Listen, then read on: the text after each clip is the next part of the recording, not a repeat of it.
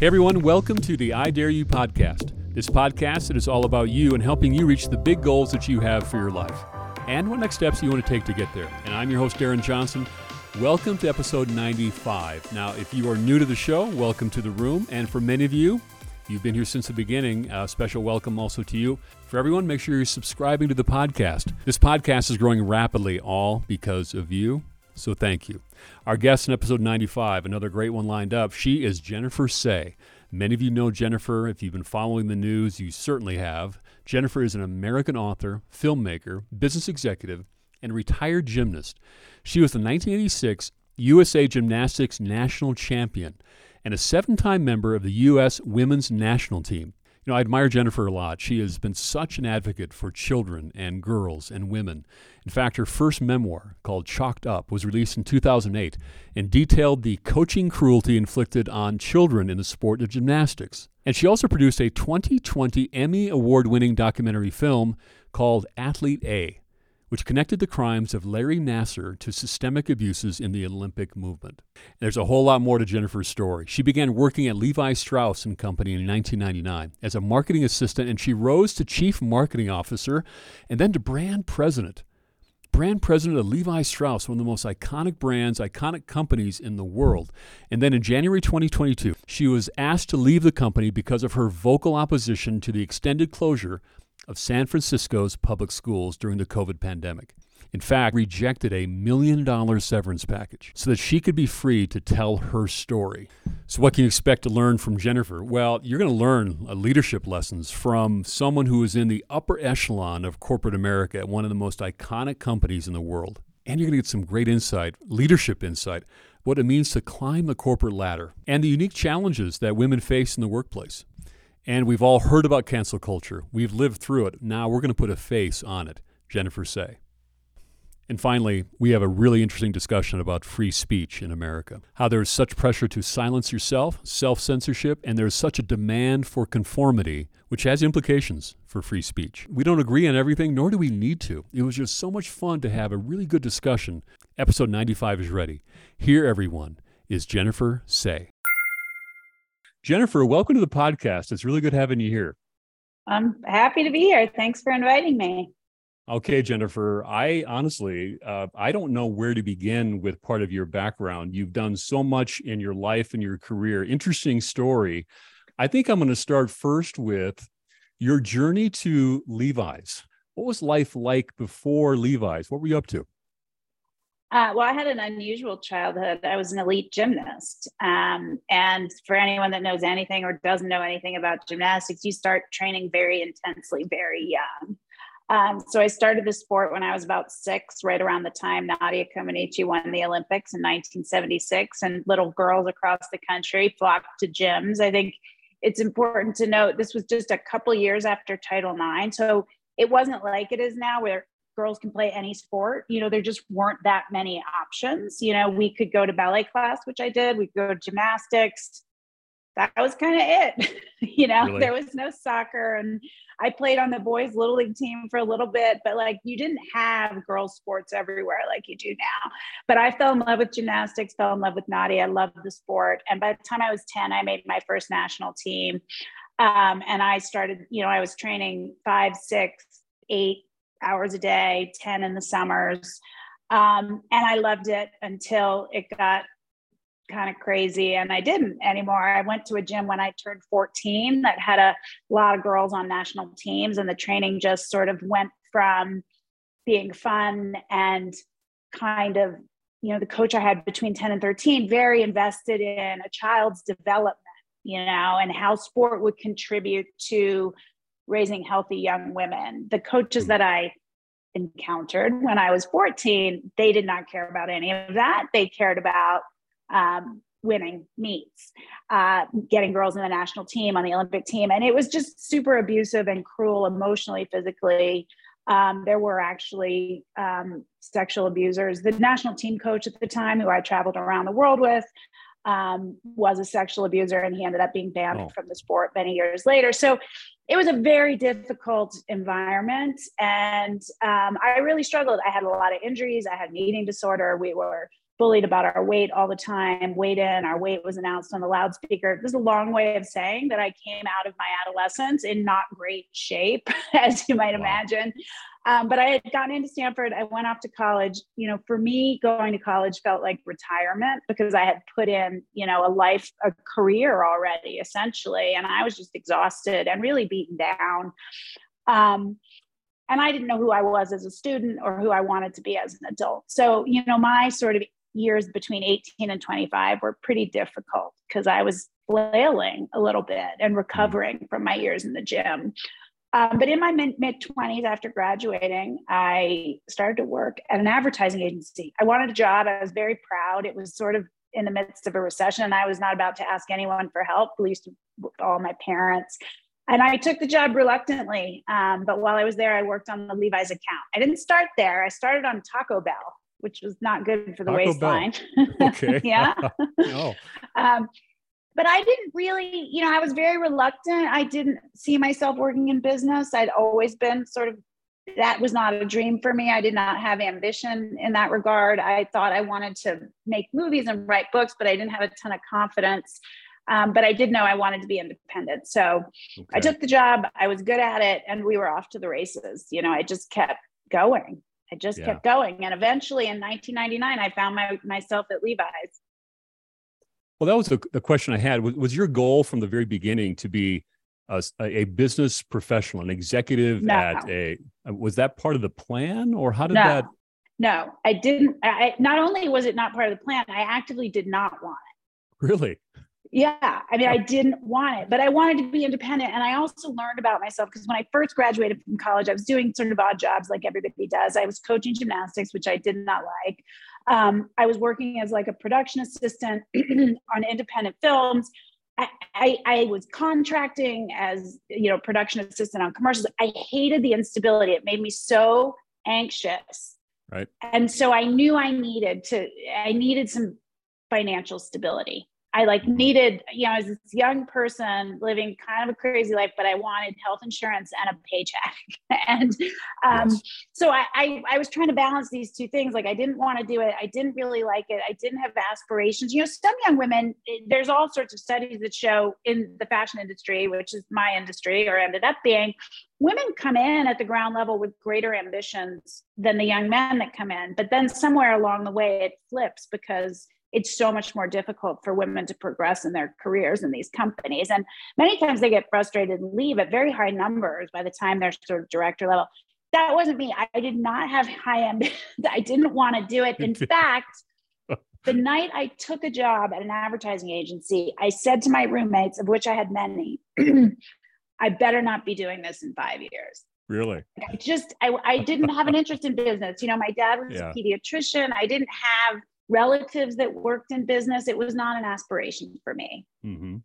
Which right, maybe so is why it was easier to walk away later in life. I don't know. well, maybe. I mean, so 1999 is here. Levi Strauss came calling. What was there about Levi's that caught your attention and that attracted you to this company? And the follow up is 23 years. You know yeah. how rare it is? I know you do. How rare it is for for anyone to stay with a company for 23 years, Jennifer. What was there about Levi's? It was it's very unusual in this day and age. It didn't used to be. I mean, I think two things. One, I had worked on the Levi's account at the advertising agency. And, you know, when I worked on it in the mid 90s, this was at the sort of height of their appeal and their powers and their marketing um, I mean, they were, you know, the ads are famous. People still remember them, at least if you're Gen X. Um, it was the height of their revenue. You know, it was, I think 1997, they were over 7 billion. That's still the biggest they've ever been. It was really the height of Levi's popularity. And it was driven in large part by great marketing. So that was fun and exciting. But I have to say, as a child, I'd worn Levi's. I mean, I'd worn Levi's my whole life. Same I, my, my, first, exactly. I mean, we're not, it's not that unusual um, but well, I think for our generation, I don't know if we're the same generation. I don't want to make you as old as me if you're not. Um, no, I've, I've got, by the way, I checked, I've got you by about three years up. Okay. So we're the we're both Gen X. Yeah. Um, my first pair of Levi's were baby blue cords and you know, the mid 70s. Um, grew up on Levi's advertising in 1984, the Olympics that I paid much attention to, though did not, you know, compete in. Levi's dressed the entire US national team across every Yeah. sport, these velour sweatsuits. So, I mean, Levi's was like a part of my childhood. It was a brand that I loved. I wore them all through college. I was a big vintage shopper, wore secondhand 501. So, to get a chance to work at this company that I don't, I still don't know how I would ever work somewhere if I didn't actually love the product. I don't think I mm-hmm. could do it. So I loved the product. I loved the brand. I'd worn it forever. You know, what I loved about the Levi's culture was it was very reflective of how you actually think of the brand. It, you did not, not everybody dressed the same. You know, there was like, there was diversity of viewpoint, of style, of everything. And it's ironic, you know, how it all ended for me, but I loved that. Whereas I worked at the Gap and everybody looked the same. Everybody was in the same outfit and the same twin set and the same car. Yeah. And the same, I was like, this is not, this is not for me. Yeah. Well, Levi's, uh, you're taking me back. I can still remember, uh, yeah, I think it was 501 button fly jeans, still my favorite jeans. Why do I still remember that now? What, 40 years later for crying out loud? It's my Unreal. favorite too. I wear them all the time.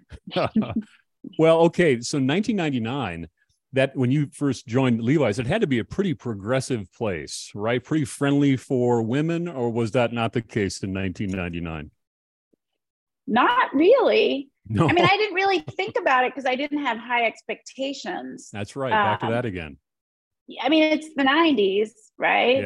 Um, so no, it wasn't. And I would say, you know, Levi's more than perhaps some other fashion companies. Like the Gap Mhm. had a lot of women in leadership when I worked Okay. there. In fact, the CEO at Banana Republic, which is the brand that I worked for, was led. It was it was a woman. There were Okay. a lot more women in leadership at the Gap. At Levi's, it was a very sort of salesperson driven company, which is unusual um, in apparel, more usually design or merchandise led, merchant led.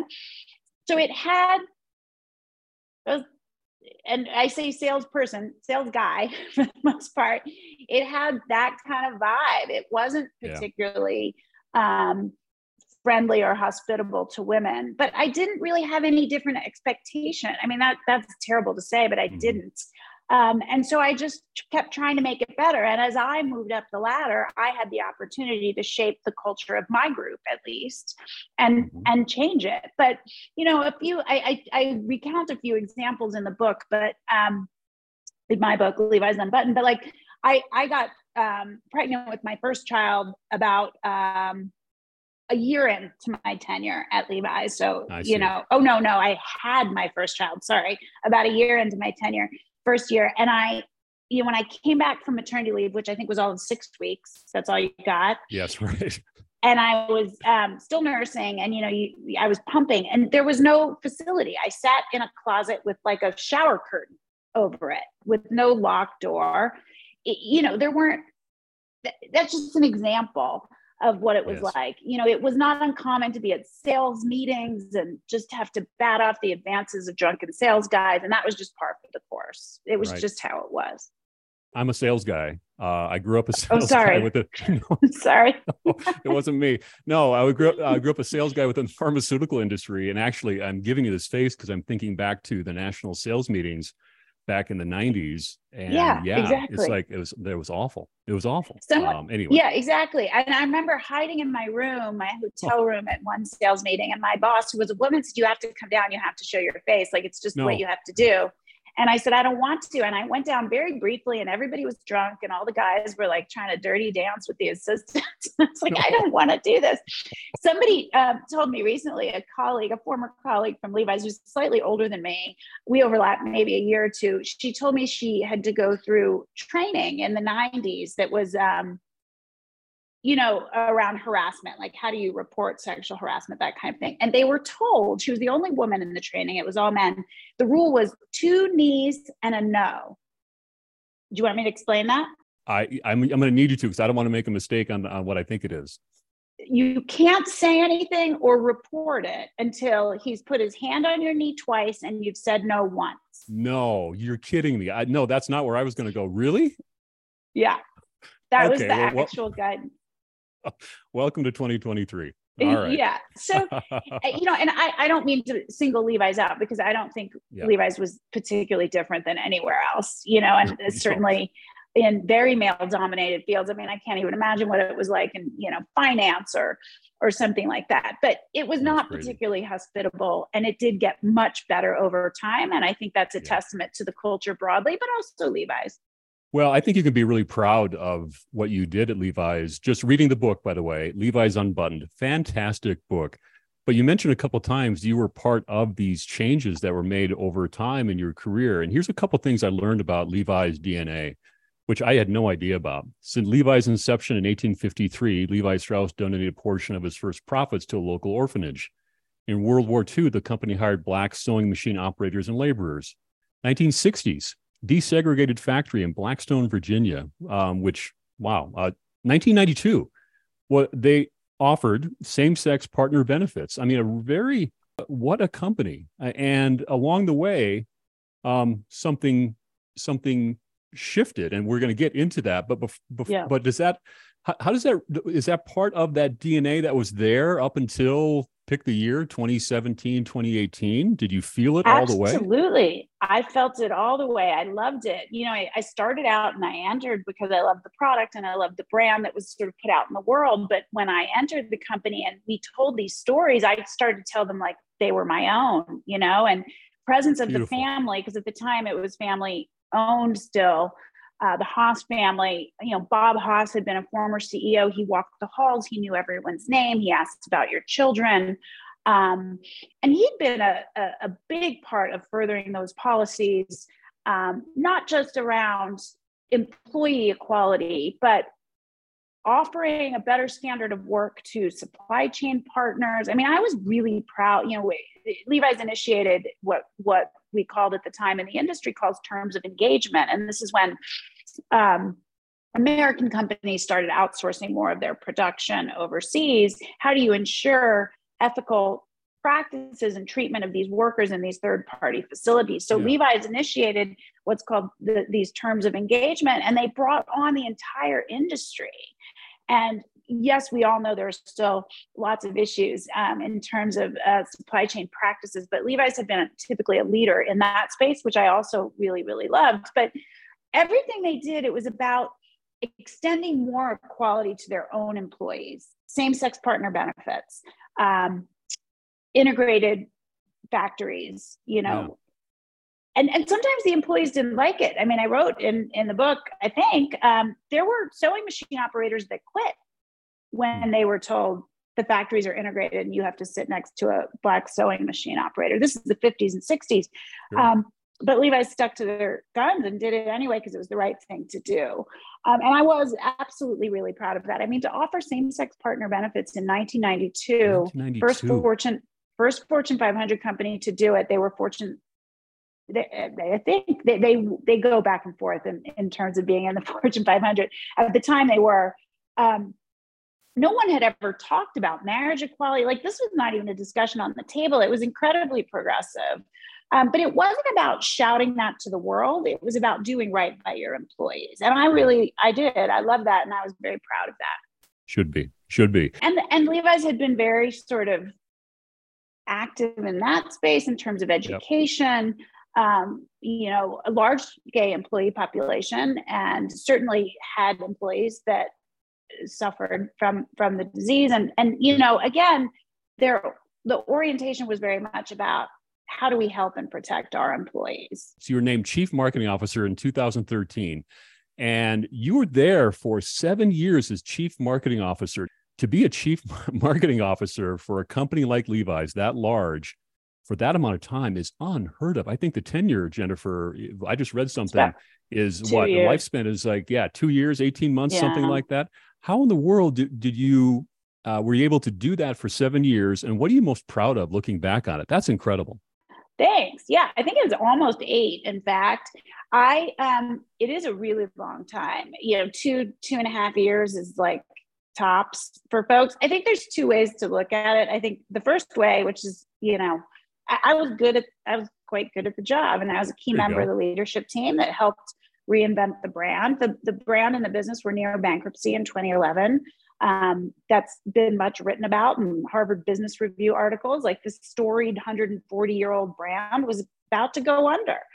Hmm. Um, and so we really had to kind of reinvent, reimagine what the brand stood for. That also included the product and you know bring new consumers along the way. There was so much wrong in, in terms of how the business had been run, um, but marketing and and and the brand perception were it had become very dated and dusty. So all the things you and I think about it that we experience as Gen Xers generations after us, millennials and then, you know, Gen Zs, that was not their perception. Their perception was dusty cowboy. My dad's never changed the product. Like, so we had we had our work cut out for us, but you know, we got it, we got it done and we we built a plan and slowly and steadily and then more quickly because it started to accelerate.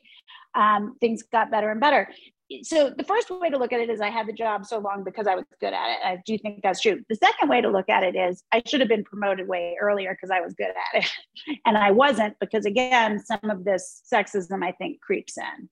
Um, and I think when you when you look at, I mean, there's tons of studies that show um, you know women get promoted after they've already proven they can do the job that they've been promoted into, whereas men get promoted into their potential. Um, I'm not mm-hmm. speaking out of turn to say that that's a kind of well studied fact.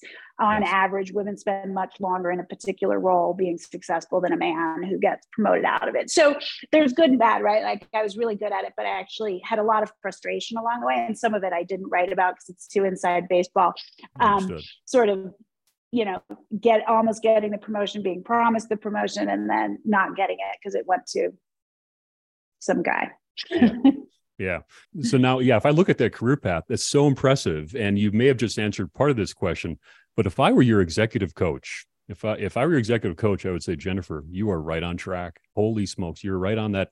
You're on the path to be the next CEO of Levi's. Was that what your belief was? Is that what was next for you? And then, if so, take us through the timeline. What what happened near the end?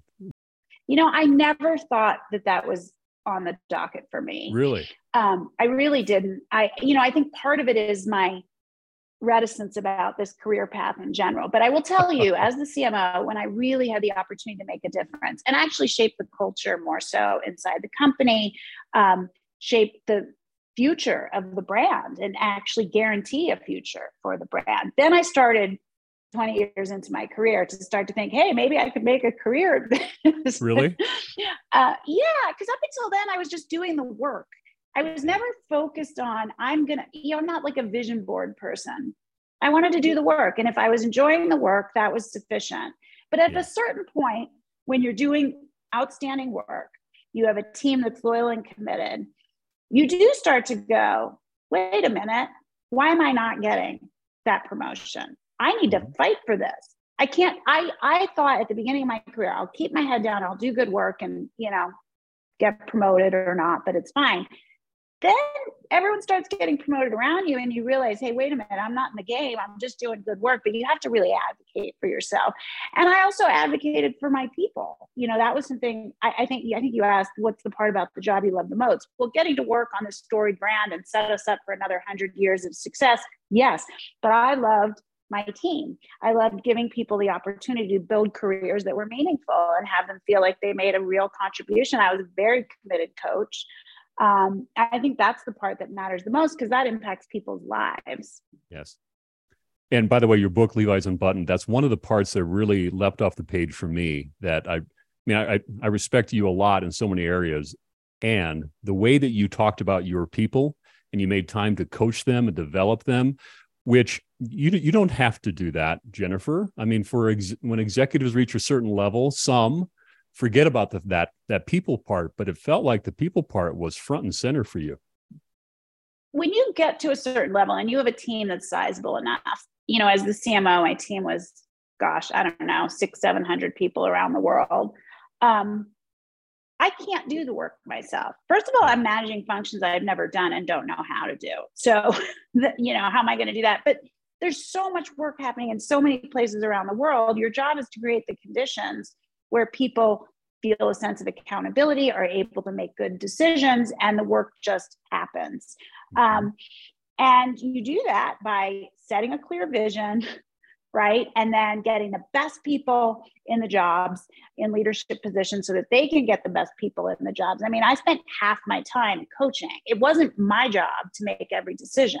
And I certainly was very clear that I was not going to be the one to come up with all the right answers. Yeah. Now, when I stepped in, the team was really broken in 2013. And so there was a lot more heavy lifting I did, you know, to sort of demonstrate what my expectations were. But I even said at the time, I'm doing this now to demonstrate my expectations. You're doing it next, you know, and you're going to yeah. own the the result of that. So, um, yeah, I love that part of it, you know, and I love, mm-hmm. like I said, the chance to lift this great brand out of the doldrums. That was pretty awesome. Um, well, but it did I'm change. Sorry, I think you started to get at this. You know, this had been a a company that had long taken pride in doing right by its workers and being um, a good corporate citizen in the in the communities they operate in.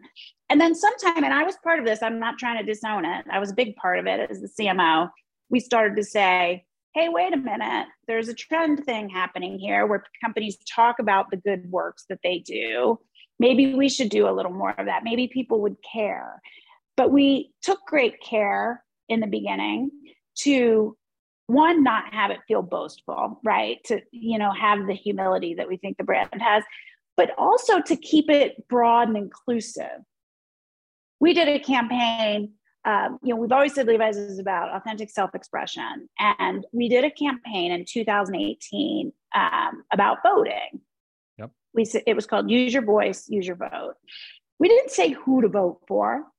It's nonpartisan. It's you know, if we've always advocated for being your authentic self and using your voice, using your vote is an important part of that. It didn't just run in the US either, it ran in India, it ran all over the world. Um, but it wasn't picking a team, Yes. It was about civic participation, which you could argue why the hell would Levi's do that? But it was one of our more successful campaigns. Um, mm-hmm. But then it just, the company really started to morph and I started to get really nervous and, and say, wait a minute, I think we got to. You felt it? we got to take a little pause here because this is a broad reach inclusive brand. Probably 90% of men in America own a pair of Levi's. we cannot just cater to you know progressives in blue states and cities even though those are our friends that is not the that is not the um, makeup of this country. And we're going to start to alienate some of our fans that have loved us for a very long time. Yeah. So what was it that that caused you then to force that decision of of leaving levi's? What was that what was that fundamental issue? Yeah it's tied to kind of what I was just saying, but the fundamental issue was for me, and I had been a left of left of center Democrat my entire life. You know, if anything, if we got into sort of jokey conversations at work about candidates and who you supported, I was always the like kooky one supporting the further left candidate, like Were you know Bernie or Warren, and they'd be like, "Oh, that's bad for business." I'm like, "No, it's good." Um, but that it was fine because it was in the boundaries of, of acceptability in San Francisco. Um, but in March of 2020, I was very opposed to the school closures and other restrictions on children, and I was outspoken about that. I had I have four children, all public school students, um, and I, as a citizen, not as the CMO or the president, I became the president of Levi's later that year. I spoke out about it on social media. I wrote op eds. I went to school board meetings. I led rallies. And I was told repeatedly over the course of two years that I needed to stop doing that, hmm. that that was Trumpy and right wing and murderous and racist. mm-hmm. And I mm-hmm. kept saying, no, thank you. I, I'll keep going unless you're telling me I have to stop, in which case we have to have a different conversation. And then finally, in January of 22, I was told that there wasn't a place for me in the company anymore. So that was the end of my close to 23 year tenure. And I believe they called you a blocker, correct? In other words, you are a blocker and also because of your social media activity. Do I have those two? Those are the two reasons they gave you? Yeah. And what a blocker in sort of corporate terms is, it, and that's why I couldn't keep. So basically, they said, because of these public stances you have taken, that are so mm. controversial and contradicting public health and a million other things, Trumpy, and because you've lost the trust of the employee population, which I also don't think was really true. I think there was a small vocal minority of employees. Um, you can now never be CEO because sometime during when I got promoted to brand president, that became an obvious next, next step if I delivered performance. Because at that point, I was owning product and design and go to market and all these things. Mm-hmm. Um, so when they took CEO off the table because of me being a reputational risk because of my basically COVID stance as it pertained to children. I could no longer hold my current job either as brand president because that made me a blocker. They needed somebody in the role as president that could become CEO. And since mm-hmm. I couldn't, I had to leave. That I mean, I'm not endorsing this perspective. I'm just explaining. yeah. I get it. it.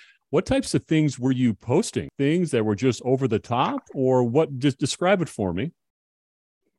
Um, no, although you have to take yourself back to March 2020 and there was no one, certainly not in San Francisco where I used to live. There was nobody questioning these policies. You know, if you were a good person, you stayed home to save lives and you didn't question the policy. Right. Um, and that was throughout 2020, and I would argue most of 2021, at least if you lived in a liberal city and state. Mm-hmm. Um, they everybody in San Francisco thought everybody in Florida was dead.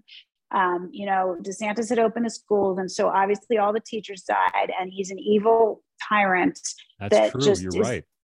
killing people. Yeah. And so you have to take yourself back in time that saying anything, even asking a question, made you a heretic.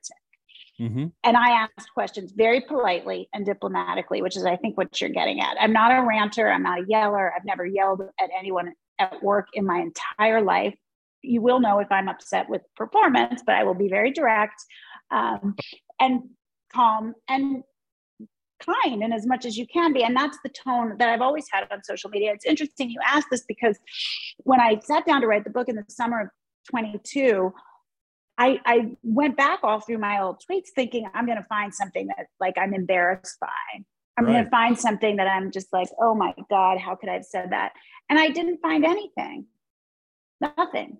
No. I was very diplomatic. You were, in fact, if I may, from your book, I'm looking at a couple of tweets. And for example, here's one that you had the audacity to tweet. Um, I can't believe that bars in San Francisco are open, but my son can't go to high school. That was one tweet. Another one was, um, yeah, re- respectful. We cannot understate the serious psychological harm that prolonged virtual school has on many children. We are seeing an epidemic of serious psychological illness that has reached a crisis point. And that was in quotes, so maybe you're quoting someone else. But then the question, how many more op-eds from doctors do we need? Question mark. It feels like a very thoughtful question, inviting debate, inviting discussion. But it sounds like it was things like that. The asking the question just was uh, was too far. Asking the question, challenging public health, unacceptable. I'm dying to know what was that moment like when you had to make the decision, taking a severance or not. What was yeah, that decision like for you? Yeah, well, what I decided, so I was told by my boss, the CEO, that there wasn't a place for me going forward. And I didn't know what I was going to do. I sort of at that point expected, um, I had agreed, they said they needed to do a background check. Um, it was supposed to be a pre CEO background check. They had to do it on me and my husband. But I, I, I realized during that process that that was going to be the excuse to say that I had to leave, whatever it said. And I've never seen it. They, they didn't show it to me. Um, but, you know, that I, I didn't know what I was going to do. He delivered the information. I, you know, nodded and I took my leave so that I could gather myself. It certainly is not where I thought my life would be um, after 23 years at the company. In my 50s, I thought I would end my career there. Even if I never became CEO, I would be a successful brand president and I would walk away with my head held high. So I had to think about it. Um, but where I landed was as alarmed as I was about COVID policy and as it how it pertained to children in particular, but even more broadly, I was more alarmed at the demand for conformity um, and the censorship that had happened in the prior two, three years that continues. And we've seen it. You know, we see, yeah. you know, we've seen the reports of social media companies who were pressured by the government to censor and deplatform people. So that was what was really alarming to me. And I couldn't imagine silencing myself. You know, the whole two years when I got a call every few weeks saying, you got to stop, I said no. I said it politely, but I said, no, thank you. This is my right to say these things and to advocate for children. So to take the money that was on offer, which was about a million dollars, um, I would have had to sign a non disclosure agreement. That just meant I couldn't talk about the terms of my departure. I was not going to do that. It just felt too urgent to me that we have to talk about this. We have to stop censoring each other. We have to have hard conversations because at the end of the day, if we had collectively talked about this, the potential harms done to children, rather than demonizing anybody that challenged it, I am 100% sure the schools would have opened sooner. Hmm. That is why it's required. You know, we cannot accept truth as government issued talking points. That's tyrannical. That's not a democracy. And, and that is not what happened. And it was in the name of safety and public health. But, you know, the reason free speech is the First Amendment is it is the most critical to a free society. If you don't have it, and, and that's in hard times, not just easy times. And so essentially, you know, I had started standing up for kids, but then as my advocacy continued, it was much as much about free speech and open debate as it was the children. Mm-hmm. And so I wasn't going to give that up by silencing myself and taking the money. I decided I don't know, not too long after. So what I did in, instead of taking the money and signing the non-disclosure was I resigned and then published an op-ed, um, kind of exposing the story a bit. Is that how you look at this? Then it, it, this is a free speech issue at its core, or is it something other? Do I have it right? If you had to crystallize it. If the government had permitted these debates, then the companies wouldn't have been, you know, embarrassed to have me advocate for children in this way. It's all connected. I you know i'm not i'm not i'm not debating the law. I understand um, that the government uh, cannot prohibit free speech although they have been and that i didn't work for the government. I understand that. I am talking though about respect for a culture of free speech and what that affords us not just in terms of the absolute freedoms but about the ability to talk and discuss and get to the right answers. Um, and yeah, that is what it's about. And I think that we're living in an age of not just censorship but self censorship and that's the, the the harm and the damage from you know cancel culture is people sure. self censor themselves and i think something like you know two-thirds of americans feel they can't say what they really think well that's a yeah. problem yeah, so we have manufactured consensus essentially mm-hmm. and that's what we experienced during covid was a manufactured consensus well, I've heard you on different podcasts and I've read some of your work, obviously, and some interviews where you talked about this whole compliance and how uh, a large majority of people complied, did not ask questions. And I'm paraphrasing when you said it was, it's really not a United States thing, but it's a human nature thing. Yeah. What, what, what did you mean by that? I think what I came to understand, I mean, I thought, you know, obviously what happened during COVID, none of us thought we would experience in our lifetimes. You know, we went from moving freely and going about our business to um, sheltering in place and acting like that was a term we always used. I, I remember right. was shelter in place, and then it just all these new terms rolling off our tongue. Um, but it's sort of an unprecedented, at least in my lifetime. So you know, it felt so unprecedented, and it was unprecedented. But what I realized as we went through it, and it actually sort of made me feel better, believe it or not, is I just think most people, and I think history bears this out, most people would prefer to stand with the crowd and stand out and do you know what is right and to stand apart from their friends and their social circle and their family and risk um, reputational harm and losing their job and all of these things. And there's studies that show this. Most people are you know obedient and will obey the commands of authority figures, whether it's you know the Milgram experiment or the Stanford Prison experiment. And so I think it's it's true across geographies, across eras. And um, the reason it made me feel better is it was like, well, this is just a truism. This is just true. And some people have to stand up first and then eventually bring others along. Mm-hmm. Um, if you accept it as a reality, it feels somehow, I don't know, it's just a truth. It's like less egregious. It's not something unique to this period in time or this moment mm-hmm. in history. Yeah, no, when you said it that way though, that that did make me I had the same reaction. It kind of helped me understand what we went through and are still going through. And I think a lot of us as a society, we're still processing the trauma that, we've all been through.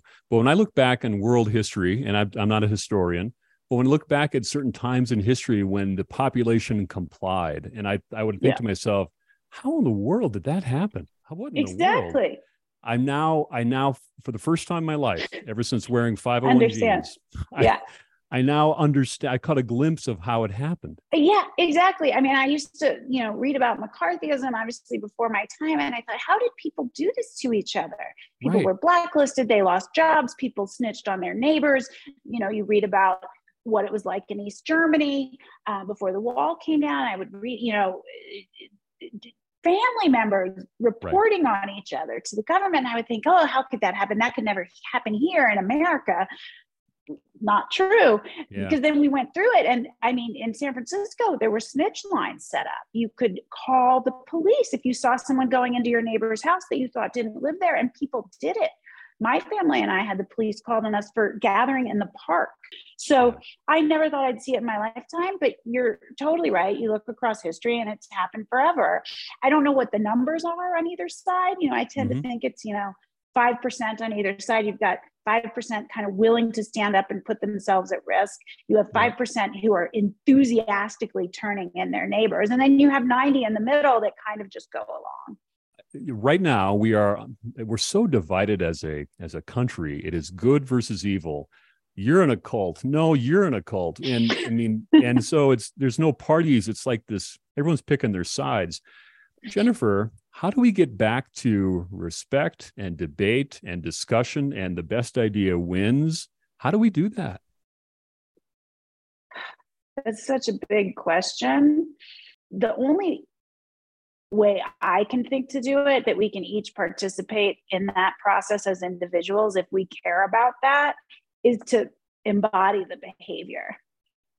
You know, don't assume bad intentions from someone that disagrees with you, listen to understand. Um, don't cut off friendships because somebody votes a certain way. Um, sit down and talk with your neighbors, debate issues respectfully.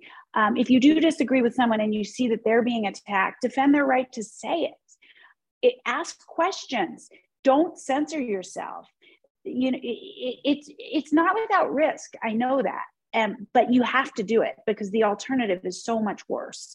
You have to do it. Um, you know i used to use examples that were covid related that might seem dated now but if you um, are a parent and the parent teacher conferences are still not in person which was true in 2022 just last year tell the school that you're not okay with that. You want to come in and talk to the teacher. You don't have to do it in a very public way and blow up your whole life like I did, but you have to challenge things that don't make sense. Um, and you have to have hard conversations with people and not go in with an open mind. You know, I've had my mind changed on all kinds of things. And I've also gone in with an open mind and strengthened my own position by understanding the other side. So I just, you know, I just had a little incident. I did a reading um, and a Q&A at a bookstore outside Chicago about a week and a half ago, and I had a little heckler, um, hmm. like a, a, a, a troll. it was like a Twitter troll, but like personified. And she just kept screaming names at me that I was a loser and a grifter and a liar. And I said, ma'am, I, I tried to be very respectful. I said, look, I, I know you don't like my view, but can you at least grant me can you at least be generous enough to i might be wrong but i'm my i i believe what i'm saying. Like i'm not this grifter and this liar in it to make a buck. I mean if anything i've given up tons of money. Can you at yes. least um, grant can you start from a more generous position of let me try to understand your perspective. I'm trying to understand yours. I think i understand it. I don't agree. But if we can't do that. Mm-hmm. then I don't know. And the only way we do that is each person commits to doing it. So I just try to model that behavior and encourage others to do the same.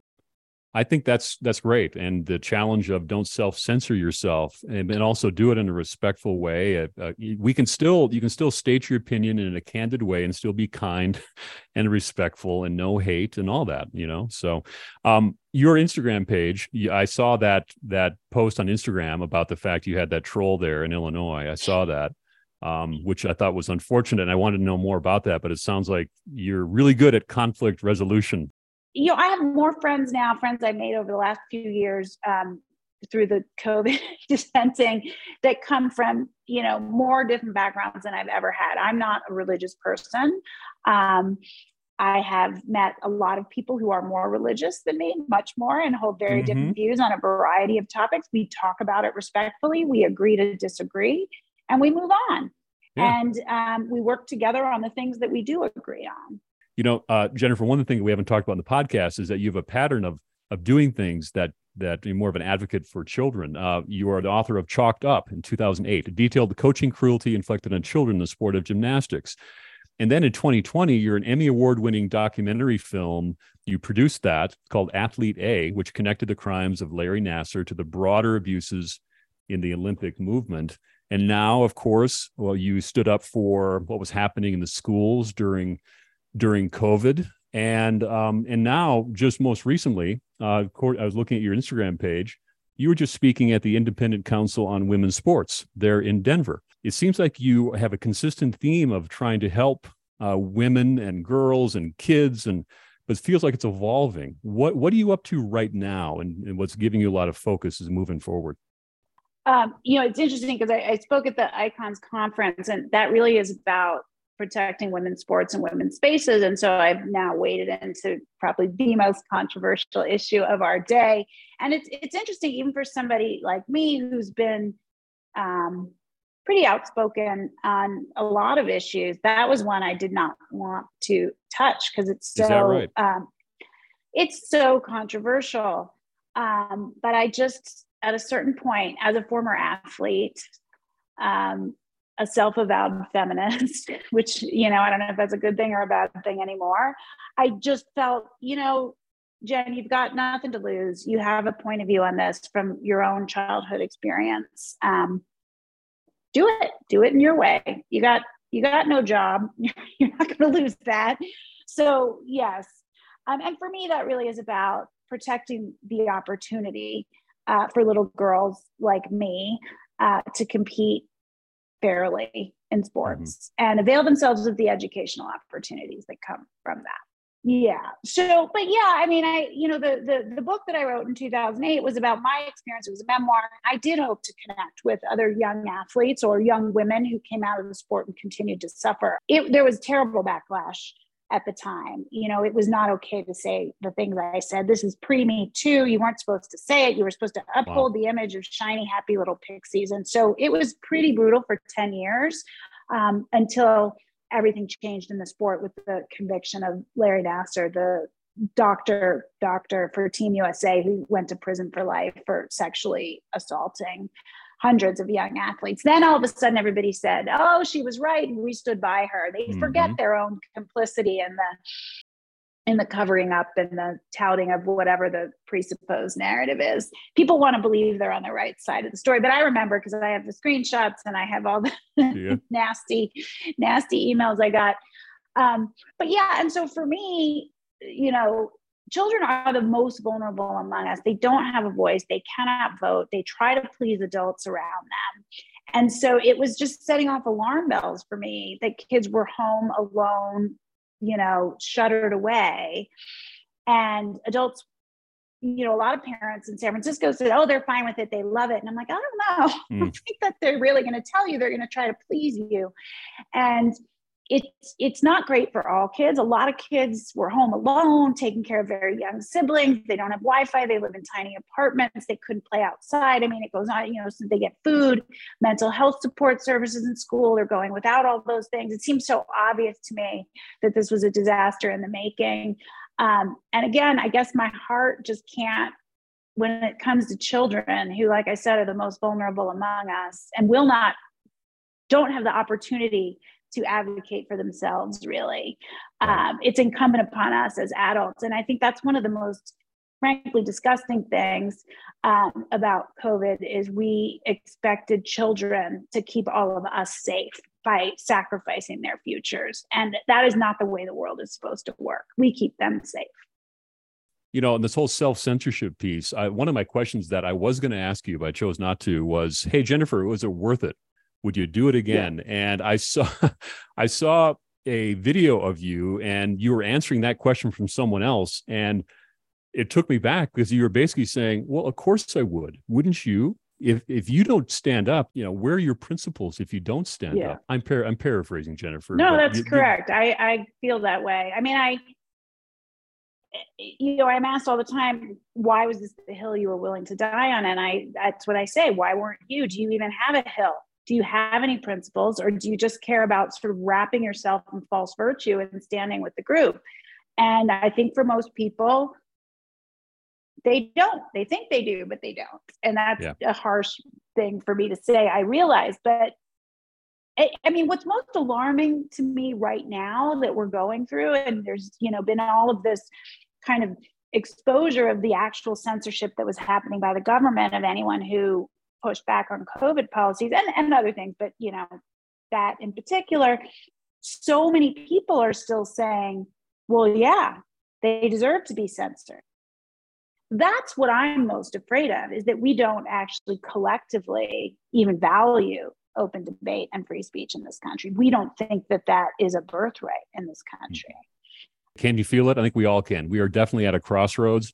And I do think that the next 18 months with the with um, yeah, oh joy, the presidential election coming up, I think it's really going to put a put a exclamation point on this crossroads and with AI and a whole bunch of other things. But I think it's going to get really interesting, don't you think? I do. I, I mean, I'm not particularly excited about the presidential election. I, you know, I'm not particularly excited about either likely candidate. And I, I do think, look, I think it's incumbent upon us as individuals to kind of stand up and embody these principles and, you know, defend our fellow citizen, whether we agree with them or not. But we need leaders.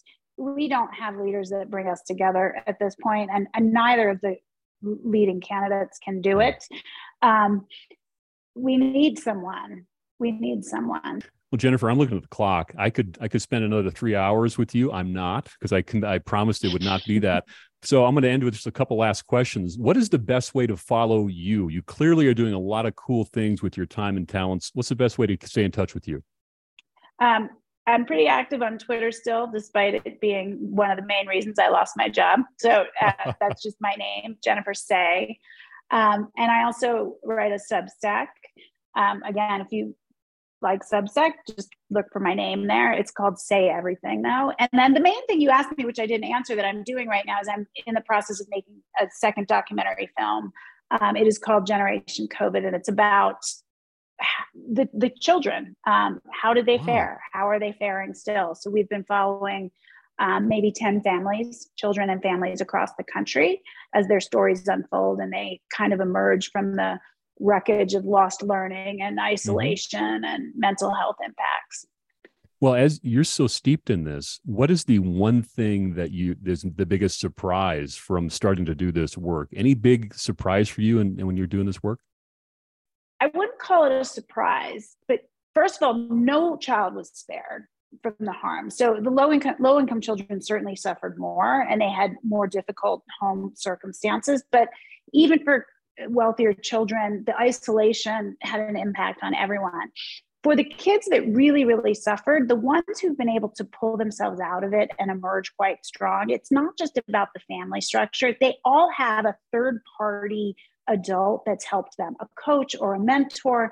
And it just, it does take a village in a sense. Not to, you know, they they they have some other there's a system in place that helps them you know whether it's a coach in the sports or some mentor you know i you know one of the families we've we followed in greeley colorado it's a immigrant family. No one in the family graduated from high school let alone college. They need that third party advisor to kind of hold up a different possible future for them. And so i don't know what that means but cutting kids off from that who relied on it was really quite catastrophic and devastating. wow.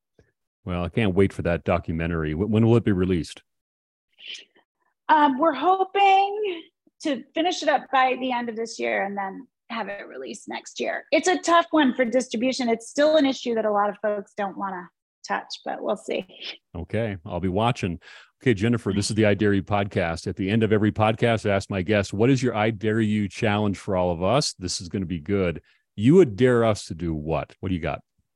Speak up there's something in your mind right now that you sit amongst your friends or the fellow parents on the you know pta and you think it's nuts and you want to ask a question and you want to challenge but you don't do it for fear of being ostracized you have to do it.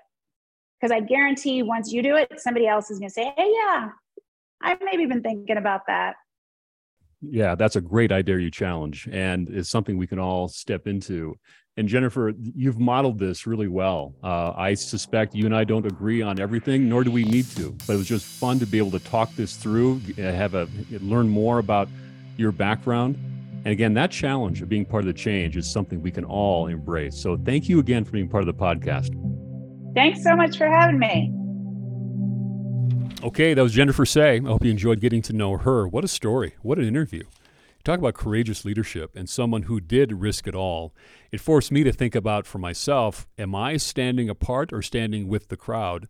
And whether you are wherever you stand on whatever issue you're talking about, left, right, middle, doesn't matter, but are you willing to stand up? When you think about the greatest threat to the United States, there's a lot of threats. It's not through military, but it's through our own people being divided against each other. And I think your challenge is a good one. Regardless of your political persuasion and how you view the world, are you silencing yourself? Self censorship. I don't think that's the way we should go. I think that this time demands something else. This time demands different types of leadership, and every one of us is a leader.